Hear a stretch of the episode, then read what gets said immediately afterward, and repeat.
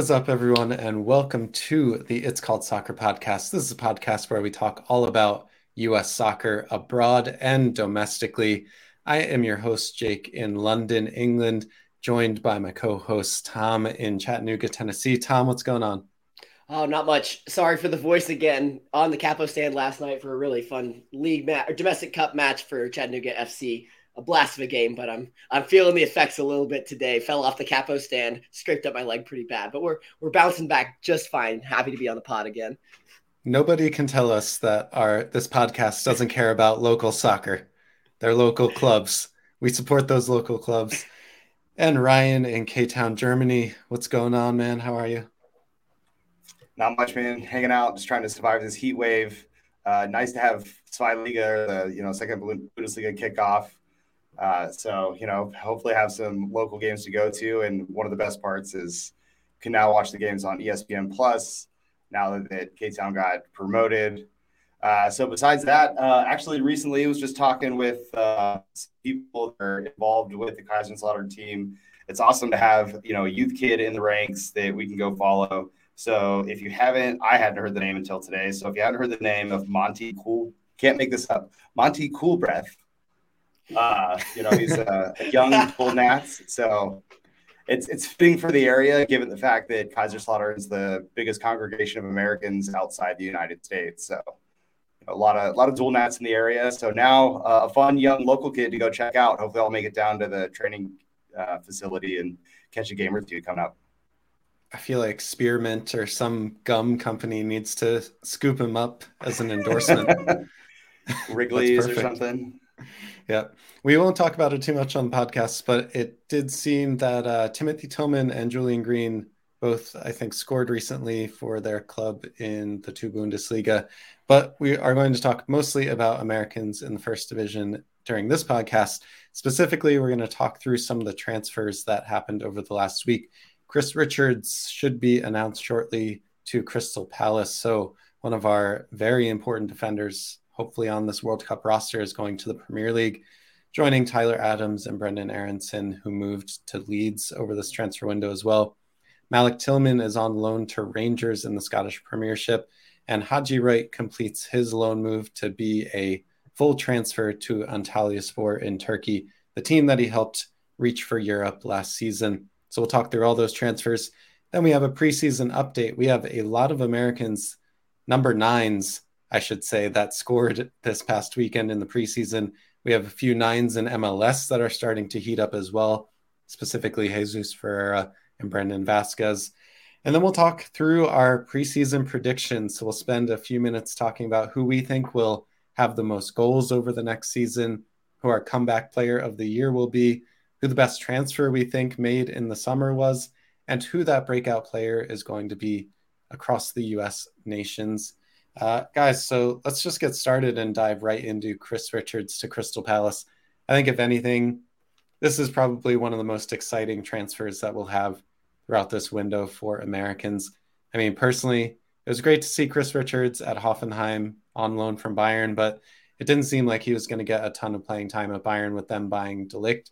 So, uh, Ryan, I'm going to start with you because I know you're a big fan of Chris Richards. You uh, have some family ties as well. But what do you think about this move to Crystal Palace? Our partners at Bet Online continue to be the number one source for all of your betting needs and sports info. Find all of the latest odds, news, and sports developments, including Major League Baseball, the latest fighting news, and even next season's early NFL futures. With training camp right around the corner, BetOnline has opened up odds for team wins, division futures, and of course the Super Bowl. Head to the website or use your mobile device to sign up today to receive your 50% welcome bonus on your first deposit. Just use our promo code BLEAV, that's B L E A V, to get the bonus and get into the action.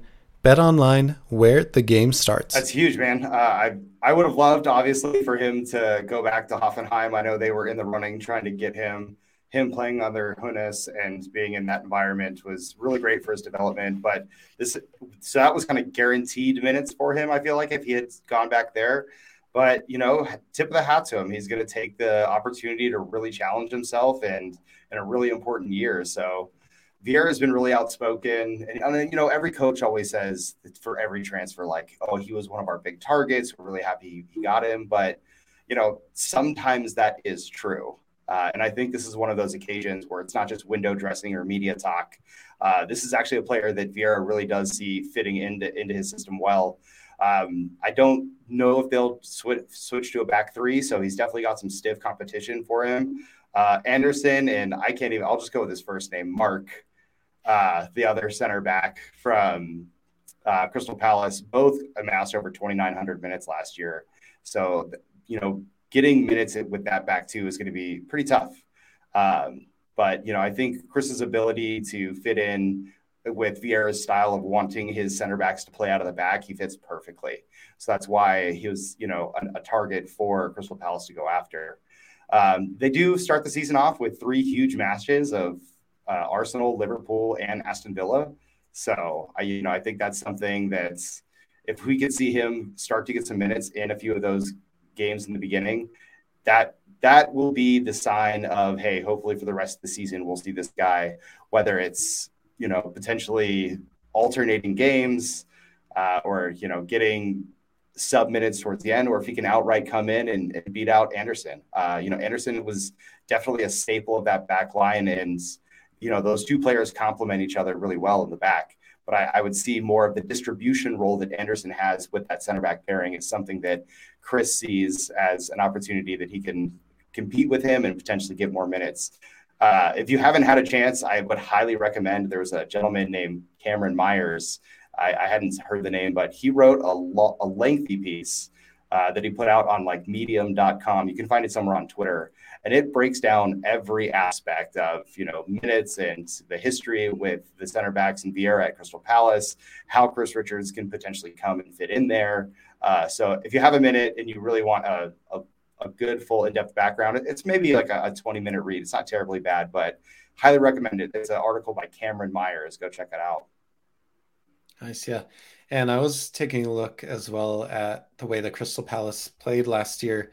A lot of 4 2 3 1, but they had played a three in the back in two specific games. One was their FA Cup semifinal loss to Chelsea 2 0. And then they tried it again against Aston Villa away with three matches to go. So it seemed like towards the end of the season, Patrick Vieira was starting to play with it a little bit and just see if he could tweak something in the back line. And There has been a, a few rumors now that he's looking to build in this three in the back system through preseason. So Chris Richards to me seems like the perfect person to play whether centrally or on that left-sided center back position. Tom, what are you looking forward to as he looks to join Crystal Palace?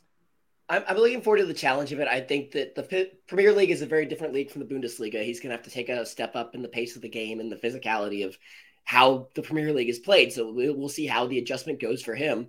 But it's a chance to familiarize himself with the opponents he's going to see in the World Cup.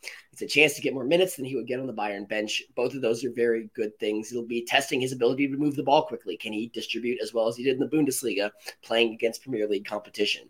All of that are crucial things to look for with this. I do think that it's likely we see we see Vieira try that three at the back system some at the beginning of the year. With Conor Gallagher leaving, he's not coming back on loan to Palace. It seems like that 4 2 3 1 is not going to be as preferred as maybe having a Chris Richards, who's an athletic defender and a strong passer, who can sort of allow them that tactical flexibility that Vieira has been talking about in his interviews. So, yeah, I'm really excited for this move. It's a great way for him to get the minutes he needs to get ready for the World Cup. And a great challenge that I think will be perfect for his development. What percentage of minutes available does Chris Richards need to play to lock himself onto the World Cup roster? Tom, what do you think? Not many. I, I think as long as he's getting solid rotation minutes, even maybe 30% of the minutes available, he's on the roster. And if he's starting at Palace, he's a locked on starter for me in Qatar. Yeah. Ryan, you agree? Yeah, hundred uh, percent. I, I am obviously going to be partial to it, uh, but I, honestly, if it's, I think that the chances of him getting minutes at Bayern were obviously limited, like you said earlier, with the transfers that they brought in. Uh, it just didn't look like it was going to happen. Uh, so, you know, 30 minutes, if they even, or not 30 minutes, but 30%, I thought was kind of spot on by Tom. Uh, but I, I do think Chris sees it as an opportunity for him to be an outright starter. It's not going to happen in the beginning. We can't rush this thing. You know, again, you know, this is we, we talked about this with some of the other transfers like Adams and Aaronson. This is your first year in the Prem. People typically don't come in and light the league on fire. So I think it's it's going to be smart for us all to remain patient. Uh, but as long as we can see signs of him starting to earn the manager's trust, you know, secure up that back line if Palace has a lead, that tells me that Vieira trusts him and likes his ability, like you said, in the air, but also his athleticism and ability to build out of the back if, if we start to see those signs, then you know it's for me it's no question. I mean, even if he was getting you know ten percent of the minutes, I I still think he should be on the plane to to Qatar, no problem. Yeah, I mean, even if they stay with the four in the back system, you have to think that Joachim Andersen and Mark Guehi, I'm going to go with it, Guehi, um, they're going to need some rest, or Chris is going to need to play in the cup competitions. It's also risky to just carry through two very trusted center backs if you play four in the back system. If something goes wrong, if someone gets injured, then you really lose 50% of your dependent on defense. So I do think no matter what happens, whether they move to a three in the back system, Chris Richards is going to be in the rotation for Crystal Palace. That's going to be really important minutes of him getting to the World Cup and just being a very important part of this U.S. team. I mean, with what Miles Robinson still out with his Achilles injury, we essentially have Walker Zimmerman, Cameron Carter Vickers, maybe John Brooks, Eric Palmer Brown. You have to think if Chris Richards gets some of these minutes, Tom and Ryan, like you're saying, that is really enough to establish himself as the other starter, probably alongside Walker Zimmerman. All right, guys, let's move to another country. Same United Kingdom, though. Malik Tillman moves to Rangers in the Scottish Premiership. And now we don't just have Tyler Adams and Brendan Aaronson on the same team at Leeds. We now have James Sands and Malik Tillman on the same team at Rangers. What do you guys think about this move from Malik Tillman to go on loan from the Bundesliga? Uh, Bayern just got rid of Robert Lewandowski to Barcelona, so it didn't seem like they really trusted him to be their man up top or play more as a shadow striker personally, I think this is a great move. We we've seen the Scottish Premiership be a really good development league for other players. Someone I just mentioned, Cameron Carter Vickers, was excellent at Celtic and really built himself into someone that can be an option for the U.S. team through his performances with Celtic. So, Tom, where are you at with Malik Tillman moving to Rangers?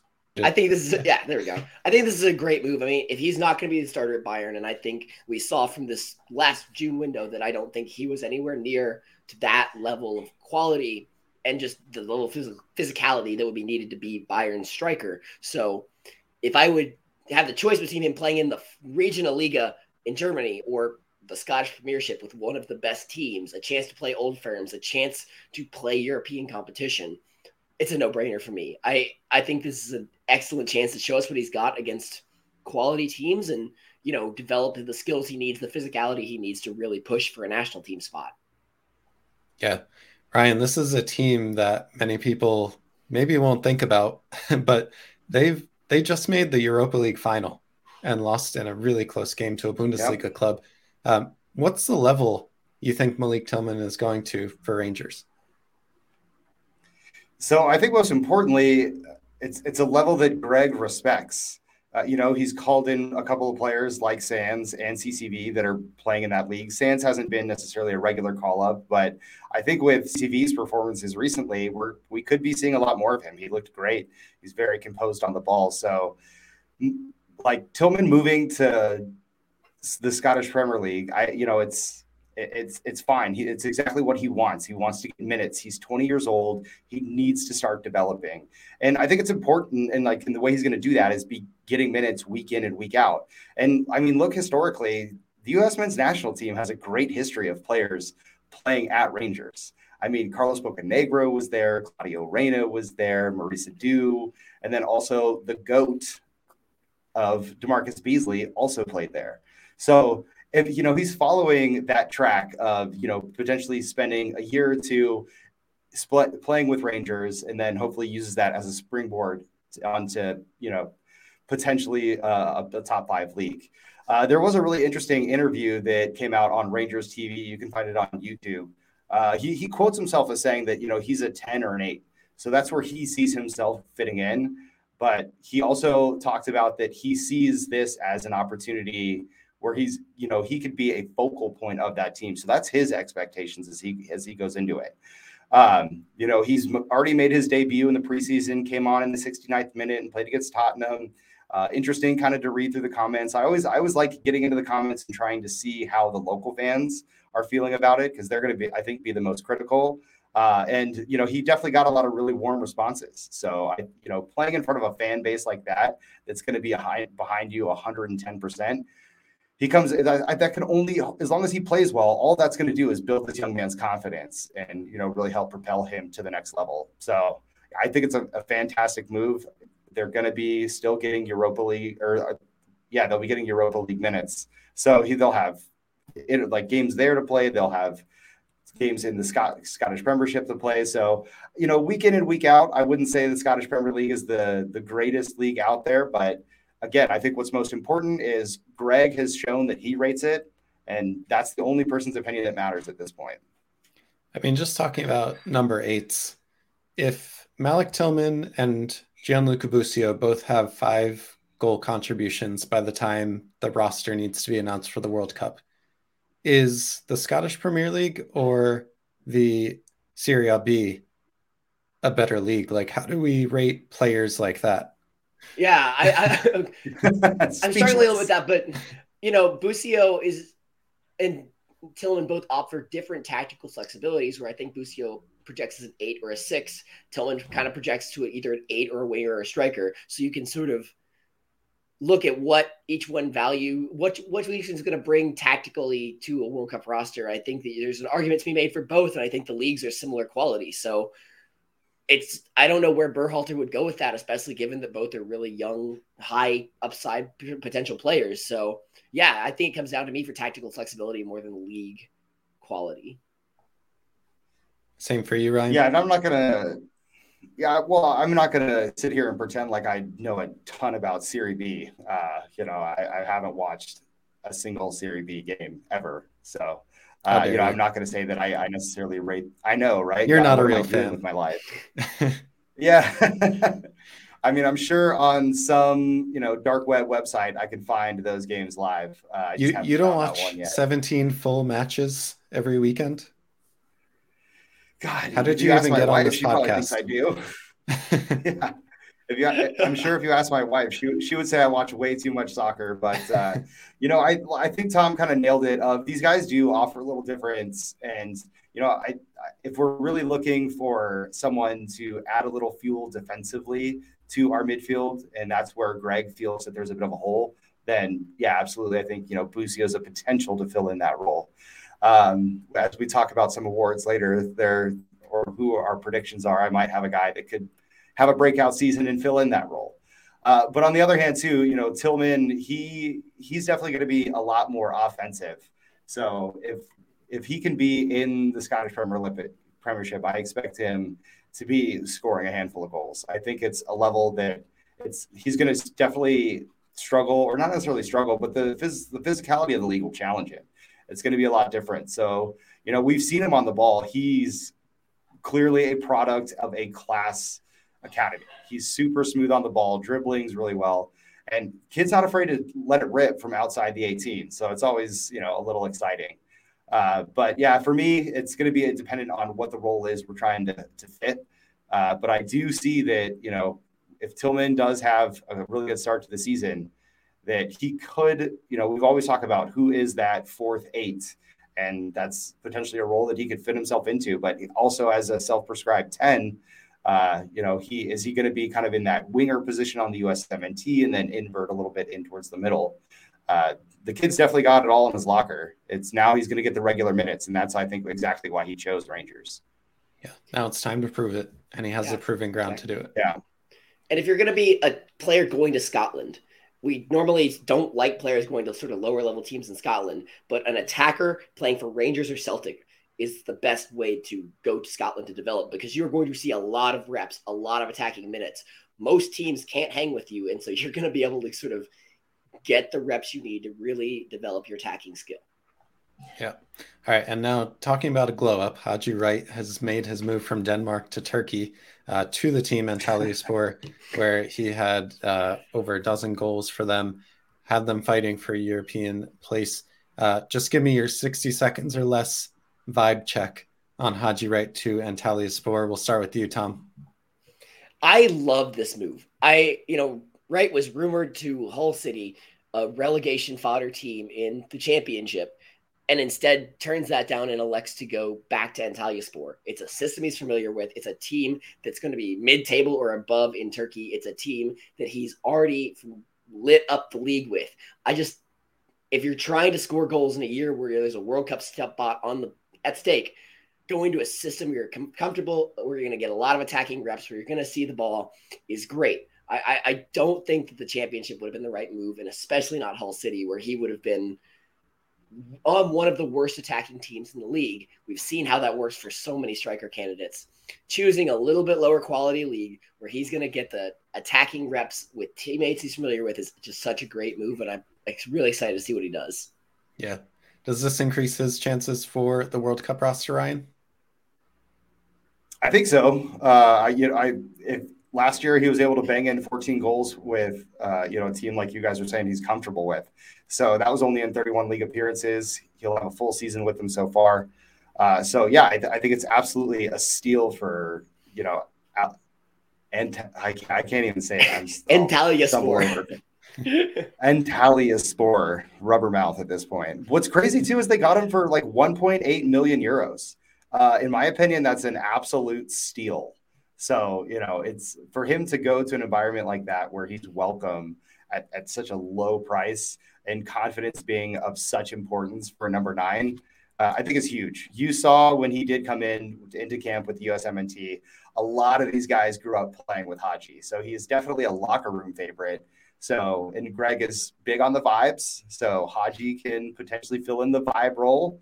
Uh, and also, if he's hot and scoring goals, we've, we've said it the whole time. Come the World Cup, there's so many, we don't have the obvious choice right now. So we want guys that are in form, scoring goals, and he's put himself in an opportunity to do that. So I think it's like Tom said, way better move than him going to you know Hull City or something like that.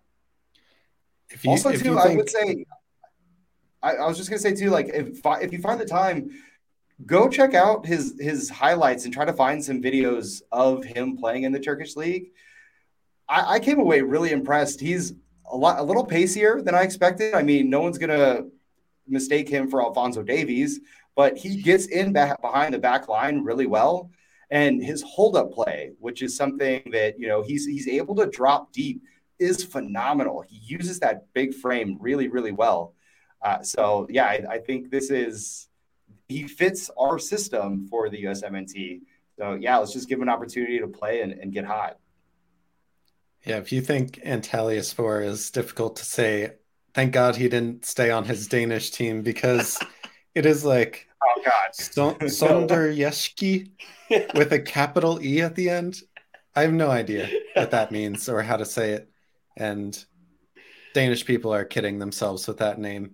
I don't know who they think they are. All right, let's talk quickly about this preseason, and we'll we'll start right where we left off. Haji Wright uh, has scored. Daryl Dike has scored. Jordan Pefok has scored. Christian Pulisic has scored, and uh, Ricardo Pepi had an assist. Then in MLS in the same weekend, Jesus Ferreira, Jordan Morris, and Brandon Vazquez all had goals as well. Um, guys, let's spend a few minutes just talking through like how how should we think about preseason when evaluating the readiness of our players going into this club season? Is is the form of some of our number nines indicative of kind of a change in seasons for us where maybe last season and last World Cup qualifying rotation, we didn't necessarily have a nine that was scoring at a, a clip that was really acceptable for us to do any damage at the World Cup. Is this changing your opinion or making you feel any more confident going into this, this next season, going into the World Cup year? I think what's most exciting about it is we have some guys that are, you know, not January transfers. They've gotten more time with their clubs. And I think that's going to be a recipe for better success for them this coming season. Uh, but you know, I, I, still think it's it's you got to take the Goldilocks approach. For you can't get too excited, can't get too bummed out about any of these performances. You got to find that happy medium in the middle. Sure, you know you like to see guys getting minutes and start in having signs that are pointing towards they're going to have a really good season. Um, but I, then again, like like you were saying, this is preseason. A lot of times you're seeing a full shift change at halftime. So these you could take a little bit away from it. You know, seeing that they're obviously if they're going out there and putting the ball in the back of the net, their their coach isn't going to be disappointed about that. So all all my only takeaway from when we see guys getting minutes in the preseason and having good performances and scoring, uh, it, it hopefully says, all right, come the regular season, that this guy should be in the running to be selected to be in the starting 11.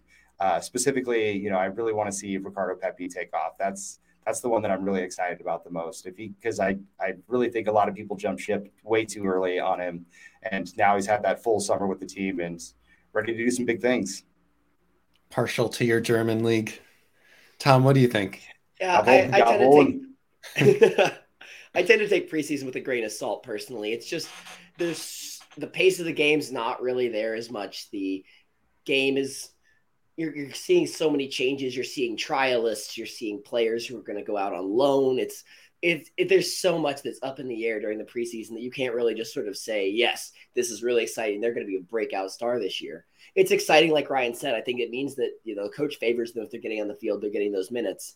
But I don't know how much necessarily that translates. I don't know what the data is, but I wouldn't imagine there's a huge correlation between good preseason and really strong regular season. It just sort of means that they're they're going to be in the roster come the season, or at least candidates for a strong loan in the case of a Chelsea type system. Now I'm going to stretch your scientific brain, Tom, master of science. How do you think about form for a number nine when applied to like the the law of momentum I don't even know if that's a law. I'm making it up. But basically, like if something is going the way it is, it's more likely to stay Inertia, way. Yeah. Yeah. Yeah. I I don't know. I, I tend to sort of take an analytical approach, see more of the positions they're getting into than the, the number of goals they're banging in. Are they getting into good spots? Are they generating XG? Are they really putting themselves in the position to succeed because scoring chances is a hot and cold thing. It's very pretty random. So having I really am more interested in seeing these sort of players consistently getting in the right positions and being where they need to to put the balls in the back of the net than I am them actually scoring the chances as a way of sort of judging how hot a striker is. Yeah. Ryan, do you think it's a little too late for Brandon Vazquez to break into the squad? I would, at this point, yes, uh, I would be shocked with you know how how much time and how like it's it's been difficult for some players to come into camp and pick things up in Greg's system right away. So yeah, with us, you know, rolling into the season with November 21st being just you know really right around the corner, mm-hmm. uh, I, I, think it is a little bit too late. Uh, but hey, you know, 2026 will also be uh, a position where a lot of these guys can hopefully elevate their game, and the competition for that 2026 squad is going to be insane. So I, I, would be really shocked to see if we we don't have a solid lockdown number nine at that point. Sometimes number nines just take a little bit longer to develop. It's, it's um, uh, and they, they, could, they could also have longer careers. You had like a Pizarro playing with Bremen, and he was like 41. So you know, definitely the number nine position is is somewhere that if you stick around and get it right, there there's you can never say it's too late. So I would say for him right now, it's too late for the the Qatar World Cup, but you know, glad to see him doing well. He's been because I think he's what 23? Three, 23. Yeah. Um, so yeah, exactly. So uh, you know, a young striker like that. Uh, there were some reports that came out today that you know, even Jesus Ferreira is starting to get a lot of looks from abroad. So yeah, it's MLS is is doing a great job of, you know, once they made that transition and have really started to, you know, hashtag play the kids and give these these younger people an opportunity. Uh, it's it's really exciting to see, and that's the the fun part of watching some MLS games when you have the time is who's who's the next young guy that's going to go abroad. Brandon Vazquez is 23 years old he is 17 years younger than Zlatan Ibrahimovic, who's winning Serie A titles with AC Milan. So there is still time for this young man, but it's probably not going to be his year. Just there's two games left that we know of right in the September window before the World Cup. We kind of have to use that as a half and half for the players that are already on the fringe and then making sure that we build some chemistry towards those first few games. And speaking of games, who's going to be on that roster? It's all going to come down to the next four or five months going into that World Cup. Let's do some predictions for this club season. Um, guys, Ryan, we'll start with you. Who do you think is going to have the most goals next season for their club squad? So, yeah, I, I, I should preface that this will be because, you know, there's always the classic divide of Euro and MLS this is so this is more predictions for the European season. So comment section, don't go ape shit. You know, we, we just talked about or the do. love that we have for MLS as well. yeah. But feel feel free to to have you know your own comments about it. But we've talked about him a lot already, and we talked about the form he was in before. I, I really do think that Haji Wright's ability, in my opinion, from what I've seen, is is above the Turkish league. I think you know, I think he could find if he was in a better position to be on a, a team that's going to be scoring a lot of goals in the championship or something like that, I would have wanted to see him go there. But a, a lower level team, I didn't. It's so I think you know if he was able to bang in 14 goals with 31 appearances last year, now more comfortable in the system, more comfortable with the players, a league level that again I think Haji can have a good year there this year, and potentially we see him moving on to a top five league because the skill set is definitely there. I was really impressed when I, you know, did some deep dive over the week, like the weekend, and looking at, you know, his his skill set is really impressive. The kid can dribble. He can get it behind the and behind the back line. Hold up play incredible. So if all of a sudden he's putting in, I would say 16 to 20 goals this year, I, it's, I think it would be hard pressed to have anybody else in Europe scoring that many goals. Tom, who's your guy? I'm going Christian Pulisic, which is going to be a really controversial choice. But when you look at the minutes he played last year, he didn't get many minutes. He was injured a lot. He played a lot of wingback and still managed to generate the fourth most, most goals in the entire Chelsea squad, given being ranked 16th in minutes or something like that. I think you give him a full season of rotate, even just rotation with that winger position. He's going to bang in goals and he's going to do it quite frequently. I wouldn't be shocked to see him score 10 to 15 goals. And if a player like Wright's right there, right, it might be right, but I don't think that there are many players who are going to be with Pulisic's goal potential this year. If we could have 15 yeah. goal contributions from Pulisic, uh, 15 from Haji Wright, we're in a good place for the World Cup. I oh, think oh, yeah. we could only hope for yeah. something like that. But what, what are you going to say, Ryan? It, I was just gonna say, like, yeah, it's, it's always hard when you're comparing leagues and positions, and you know, and, and trying to just say, like, hey, who's just gonna score the most goals? But we're just going Tom, for I, I love numbers. your op- yeah, yep. But Tom, Tom, I, I totally agree with you. I love the the only thing I think you have that I don't is the optimism that Tuchel's gonna play him and play him in the right in the right position. Uh, I obviously, you know, he's got the ability to do so, and his numbers totally proved that last year. Uh, so they they did bring in Sterling, so you know that could limit the minutes a little bit. But I personally I see no reason why Pulisic can't find his way into that eleven. We just got to hope that he's, I mean, surpassing eighteen hundred minutes. If if he could get around that many, then yeah, my expectation would be he's definitely going to be up there with the group. That's what he got last year. So yeah. if he can get above that, he's he's gonna he's gonna cook this year. You're you're going by uh, per 90 numbers there, Tom. So hopefully Pulisic gets gets those minutes. I'm going to go with Daryl Dike, uh, someone we've also talked about a lot. But I, the way that you feel about Haji Wright, Ryan, is the way that I feel about Daryl Dike. I feel like he scores in bunches. If he can get hot, he is as confident as anyone. His goal in the preseason was an excellent diving header from some good service. West Brom is going to be kind of mid to top table for the championship in England. And Daryl Dike, I feel like, is just someone that is so likable as a character on this team. I have to root for him. Um, when he was injured, if you weren't following his his socials, you were missing out um, with all of his shenanigans. But it, it seems like if you're on a team with him, you want to serve him the ball, you want him to do well, you want to help him and support him. And Daryl Dike supports himself by scoring lots of goals. Uh, the way again you were watching Haji Wright in the Turkish league. When when I see the clips of Daryl Dike at Barnsley and some of the goals that he scored and some of the audacious shots that he took and finished from all angles, I mean, if Daryl Dike can stay healthy, be on a good solid team that has support around him, I really think he can be in for 15 to 20 goals as well. But again, that that's just optimism, baby, that we're coming into this next season. Um, hopefully, one of them pans out. um, we we it's might. The best time of the year, man. Everybody's optimistic. yeah, yeah, true. We we haven't been proven wrong yet or, or hurt yet enough to to feel differently. All right, comeback player of the year, Tom. Maybe we'll start with you here. I'm going to the back line. I think he's in a better situation this year with a newly reloaded team, and Serginho Dest is going to have a much better season than he did last year.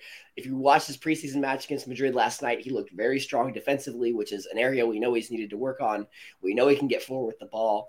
Barcelona has got some new signings that are going to be able to score. So I I think that Dest is in a great position to have a strong season under Xavi at Barcelona. I like it. Ryan, who you got?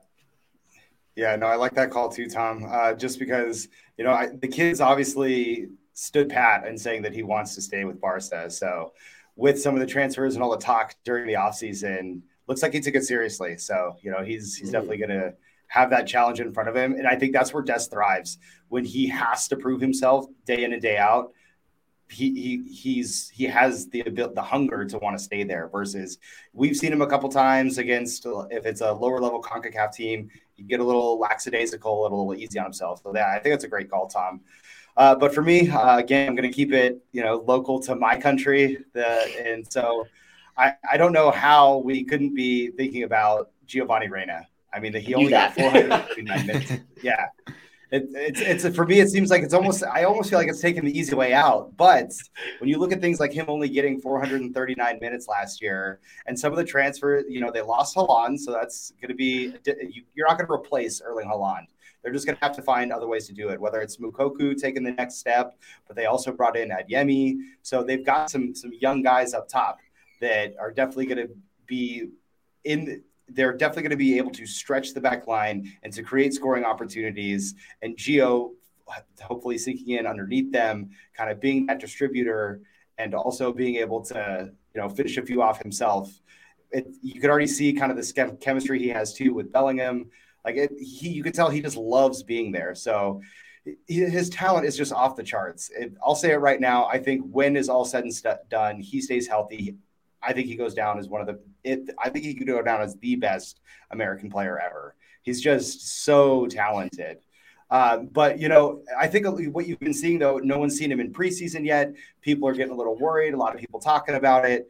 So from some people I know that are, are connected to the family, uh, you know, he's just got into first team training last week. He was doing only individual training. So he, with him just getting first team minutes, I, I don't, or first team minutes just during training, I would not get my hopes up. I don't expect him to be playing in any of these preseason games.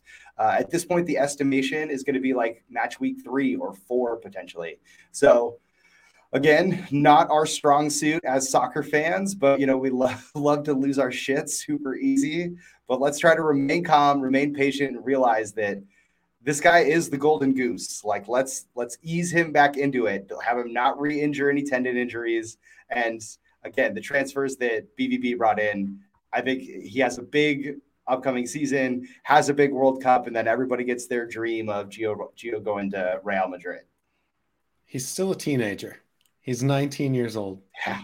Uh, it seems like it's been a name that we've been saying forever, and the fact that we can confidently say, maybe I don't know confidently, I'm going to go with it, confidently say that Gio Reyna could end up as the best US player ever, and he's 19 years old. I mean, already shows that he is at a very high floor already. Obviously, we're excited about his ceiling, but his talent and skill level already is immense and fun to watch. Um, I am going to go back into MLS for this one for me, and I'm going to put DeAndre Yedlin as my comeback player of the year. I know he hasn't been horrible, but at the same time, I think Greg sees Serginho Dest as the backup left back to Antonee Robinson. And if we go to the World Cup and John Brooks doesn't make this team, which I am consistently losing all hope that he won't be a, a part of this roster. Um, DeAndre Yedlin is going to be our only player with any World Cup experience. And I know he's left Turkey to become a part of the Inter Miami squad. He's had ups and downs in MLS, but I think he can right the ship. He's 29 years old still. So for a defender, that's prime. I mean, if we can bring a great DeAndre Yedlin, informed DeAndre Yedlin, confident, fast DeAndre Yedlin with us as our backup right back and Joe Scally as well, um, or someone else finds form, I think that can do us a ton of favors going into the World Cup. And I have faith that DeAndre Yedlin still has a lot to give in his club squad and back to the national team as well. Um, so, yeah, we, we did say we were going to keep it Eurocentric, but I had that one in my back pocket. I, I do have belief that DeAndre Yedlin can play a part in this U.S. squad coming up. Lord knows Inter Miami needs all the help they can get. Jesus. well, you know, if, fire that club is right now. If Messi joins them, they'll they'll be fine. yeah, he's gonna have to be like guaranteed a shot at running for president afterwards or something. Like true, it's gonna true, be a tough yeah. sell to get Messi out there. And sure, I just saw Messi at PSG even last season, and from it was my first time I got to see him in person, and I, am not going to say that you know I, I know that what he did a lot of it at Barca as well, but from what I saw of him at the one game that I went to in Paris versus Nantes, uh, dude doesn't move a lot. Uh, just kind of hangs out in that ten role, and then when it's when it's time to party, he, he's like, "All right, it's, it's we're gonna go. We, we're gonna score a goal. It's gonna be something offensive." he, he puts in the work, but other than that, and so if he's doing that at Paris, just my only concern if he goes to Inter, you're to see even a reduced level of that. Can he do it still, on a windy, still... coldy night in Portland on turf? We'll see. All right, so we we've covered every single transfer for this U.S. men's national team throughout the summer. Who is going to win the best transfer from this past summer? Ryan, we'll start with you. All right, I'm gonna leave. I'm gonna leave some of the easy, low-hanging fruit for you guys. Uh, whether you know you want to talk about the Pefoks and the Adams and the Aaronsons, and you know those are those are going to be the easy ones to go for. Uh, but I think a guy flying way under the radar is going to be Taylor Booth. Taylor Booth was on a tree, free transfer out of Bayern, going over to Utrecht, uh, over in the Eredivisie. So we've seen someone like Luca De La Torre go to a league like that, show out, now all of a sudden he's playing in Spain. I, I'm not saying that Taylor Booth is going to end up on the plane to Qatar, but again, I was kind of talking earlier about you know these are these guys that could be working their way into being on the 2026 roster, and a move for him to finally get up to be getting first team minutes. In the Eredivisie is going to be absolutely perfect. I love the kid's game. He's you know a lot of like the same things that we were saying about Tillman. You can tell he's super composed on the ball reads the game well, but still has, you mm-hmm. know, he's, he's got a li- little bit more bite in him than Tillman does. And we're, we've always been asking who is that backup six? Who do we have behind Adams that can really fill, fill in that role? And for me, it's potentially Taylor Booth. I think it's someone that it's not on a lot of people's radar right now. And this transfer for him is going to be perfect. And I expect a, a big year for him. It seemed like he was just starting to hit the fringes of kind of like upper Bayern 2 very low bench, not seeing minutes with the first Bayern team until he got injured last season. So I, I agree. I have belief in Taylor Booth to to get minutes at Utrecht and become a force to be reckoned with. Tom, who's going to win the best transfer of the summer? I'm going to go cop out this and just say it's a tie between the three goalkeepers. I think that all three goalkeepers made excellent moves, and whoever ends up being the starter in Qatar is going to end up winning the best transfer for me. they all needed to get minutes. They all moved to great clubs. I think Turner is going to get some spot minutes for Arsenal. We're going to see Steffen and Horvath be the starters for their championship clubs. All of them are excellent moves. All of them put them in great positions for that World Cup roster, and one of them is going to be the starter, and it's going to be proving an excellent decision by them to make a move. I like that. I like that answer. I don't think it's a cop out at all. No, I think that's actually super smart. Not not a cop out at all. If anything, you have hedged your bet absolutely beautifully, and you have guaranteed that if we, if we go back and watch this in six to eight months from now, no matter what, Tom's going to be right on that one for sure. Uh, Unless Sean Johnson smart starts man. the World Cup. True, true. Yeah, you're right. I, I am going to go with the easy answer. I think Brendan Aaronson is going to win this transfer window, um, not just because of the way that he plays, the way that he fits into Jesse Marsch's style, the way that I can already see him playing physically in the preseason against uh, teams in the Premier League. But I just think he he always we've talked about this on the pod before. He always hits the next level as soon as he's in that competition. As soon as he reaches the next level, he's in training, he's in games, he puts himself up to the next gear. And I have so much belief in this kid to be a breakout star for Leeds this this year. Um, I just think he fits every single checkbox that Leeds is working to. But I think he probably has, just going off of his career so far, he has that belief and drive in himself to be the absolute best. And I can't wait to see what he does in the Premier League. All right, last one. Who's going to be your breakout player of the year? Someone that wasn't necessarily on the radar, but is going to make some noise this season. Tom, who do you think that's going to be? Ooh, let's go to Ryan first. I've got a couple I'm still considering here. All right, Ryan, you're up. All right. Yeah, I've, I've got one that's that's pretty solid, but I also have an honorable mention as well. This was a tough one, really, to to nail down to just one. Um, but I think it's got to be Richie Ledesma. Uh, you know, he is a guy at PSV that's been in that system for a long time. They've invested in him. They re-upped his contract right when he came back from having the ACL surgery. So clearly, the club believes in him a lot again, we're saying we're not getting too hot, too cold about preseason performances, but you know he really has had a great preseason. Has been getting a fair amount of minutes with PSV's first team, looking like he could work his way into being a starter. Uh, this guy, again, I I always go back to this, but that U20 game against France, man, Ledesma was a level above. Like, and you, when you see him competing against guys like that, and you saw him be able to slalom through defenders in the middle. His dribbling is so smooth. Play through balls right at the perfect time, so you know Sebastian Soto could you know slot in that first goal. Um, I he was starting to do that and got his first Europa League minutes with PSV. Like he was there. And in that first game was when he tore the ACL. Sure, he came back, got and he sat the bench a little bit towards the end of last season. Uh, got a handful of minutes with the the second team, but I think you know again full season, back, healthy, with a club that's fully invested in him. He's ready to pay off on that investment. So I think the and he's a guy that Berhalter's had in camp before. So you know, this isn't kind of earlier how we were talking about Vazquez. Is, is it too late? That's a guy that's never even been into camp. Ledesma could be a sneaky pick to find his way up in there. And then uh, one honorable mention that I do think, you know, no one's really thinking about right now. Again, taking it back to the Bundesliga, Kevin Paredes has been really impressive so far this season with, or the, in the preseason with Wolfsburg. Uh, we haven't had a lot of luck with Americans playing at Wolfsburg in the past. So can Paredes be the first one to kind of break that mold? And, you know, he's got a great left foot. We need a backup at left back. Jedi is, my, even though he's proven that he can play every single freaking minute all the time, eventually it would be nice to know that we have somebody in there behind him as as a decent backup that does play truly on the left side. So quick honorable mention to Paredes, but my number one pick has got to be Richie Ledesma. Fair play. I was considering Paredes myself. I think he's going to have a great season. It's a position of need. He's such an athletic kid. I, he just is in a great position to succeed there. But I'm going to go in a similar fashion to you with Alex Mendez, who really came on strong for Port- for in, for Vizela in Portugal last year. We saw him really learn how to get stuck in. We know that he also has a magic left foot.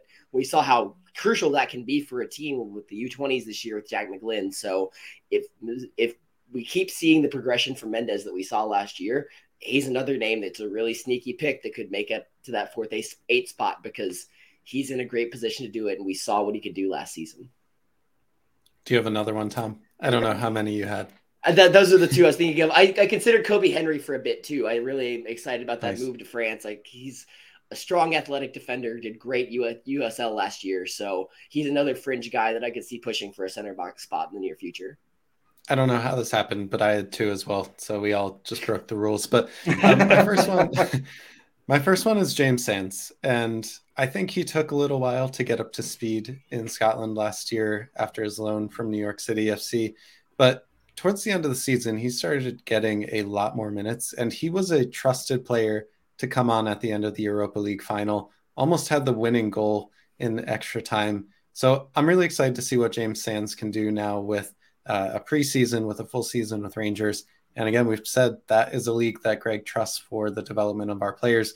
James Sands was with the team a lot in World Cup qualifying, uh, started that game, however much you want to talk about his performance in Honduras uh, when we played the 5 2 3 and got rocked in the first half and then came back in the second.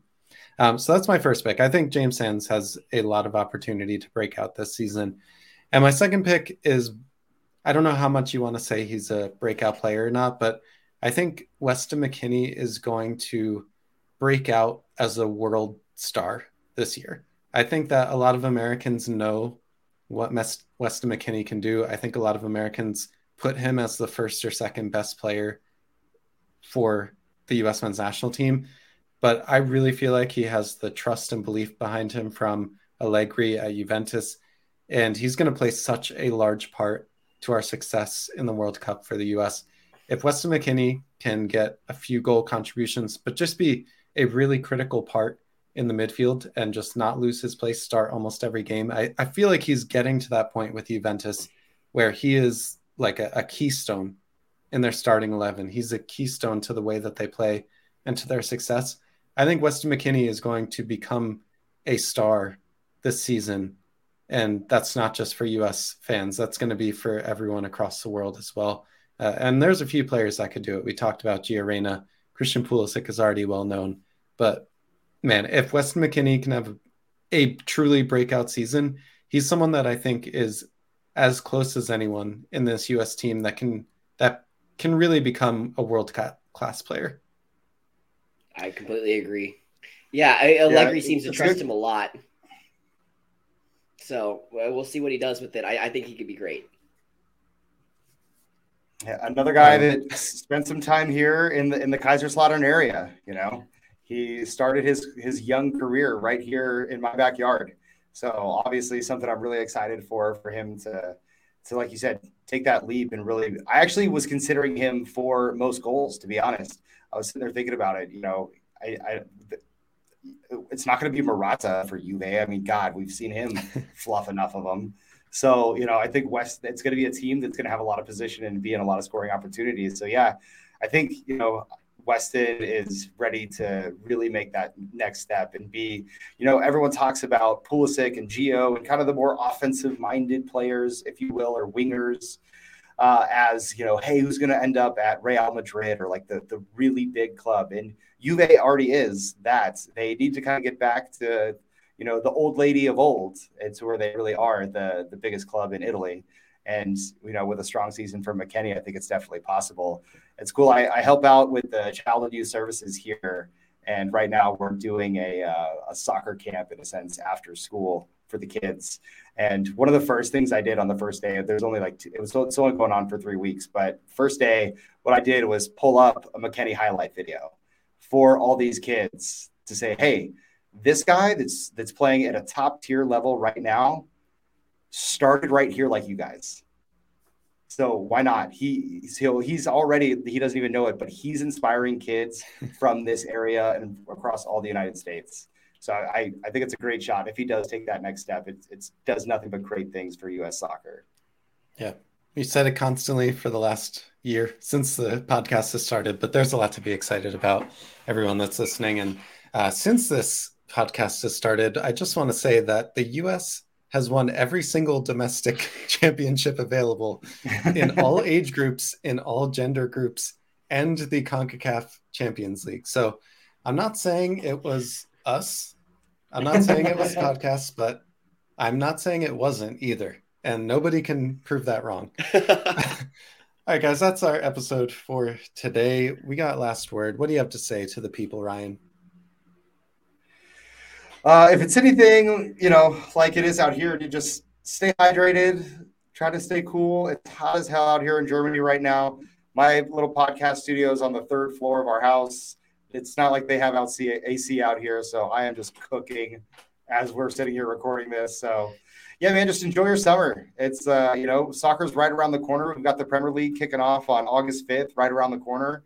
And uh, you know, just enjoy that time when you can because it's before we know it we are going to have to have back on the weekends watching 17 games just to try to catch it all enjoy those weekends while you can yeah tom what you got I'm going to make a plug for the community roster poll, which is ongoing right now on the It's Called Soccer Discord.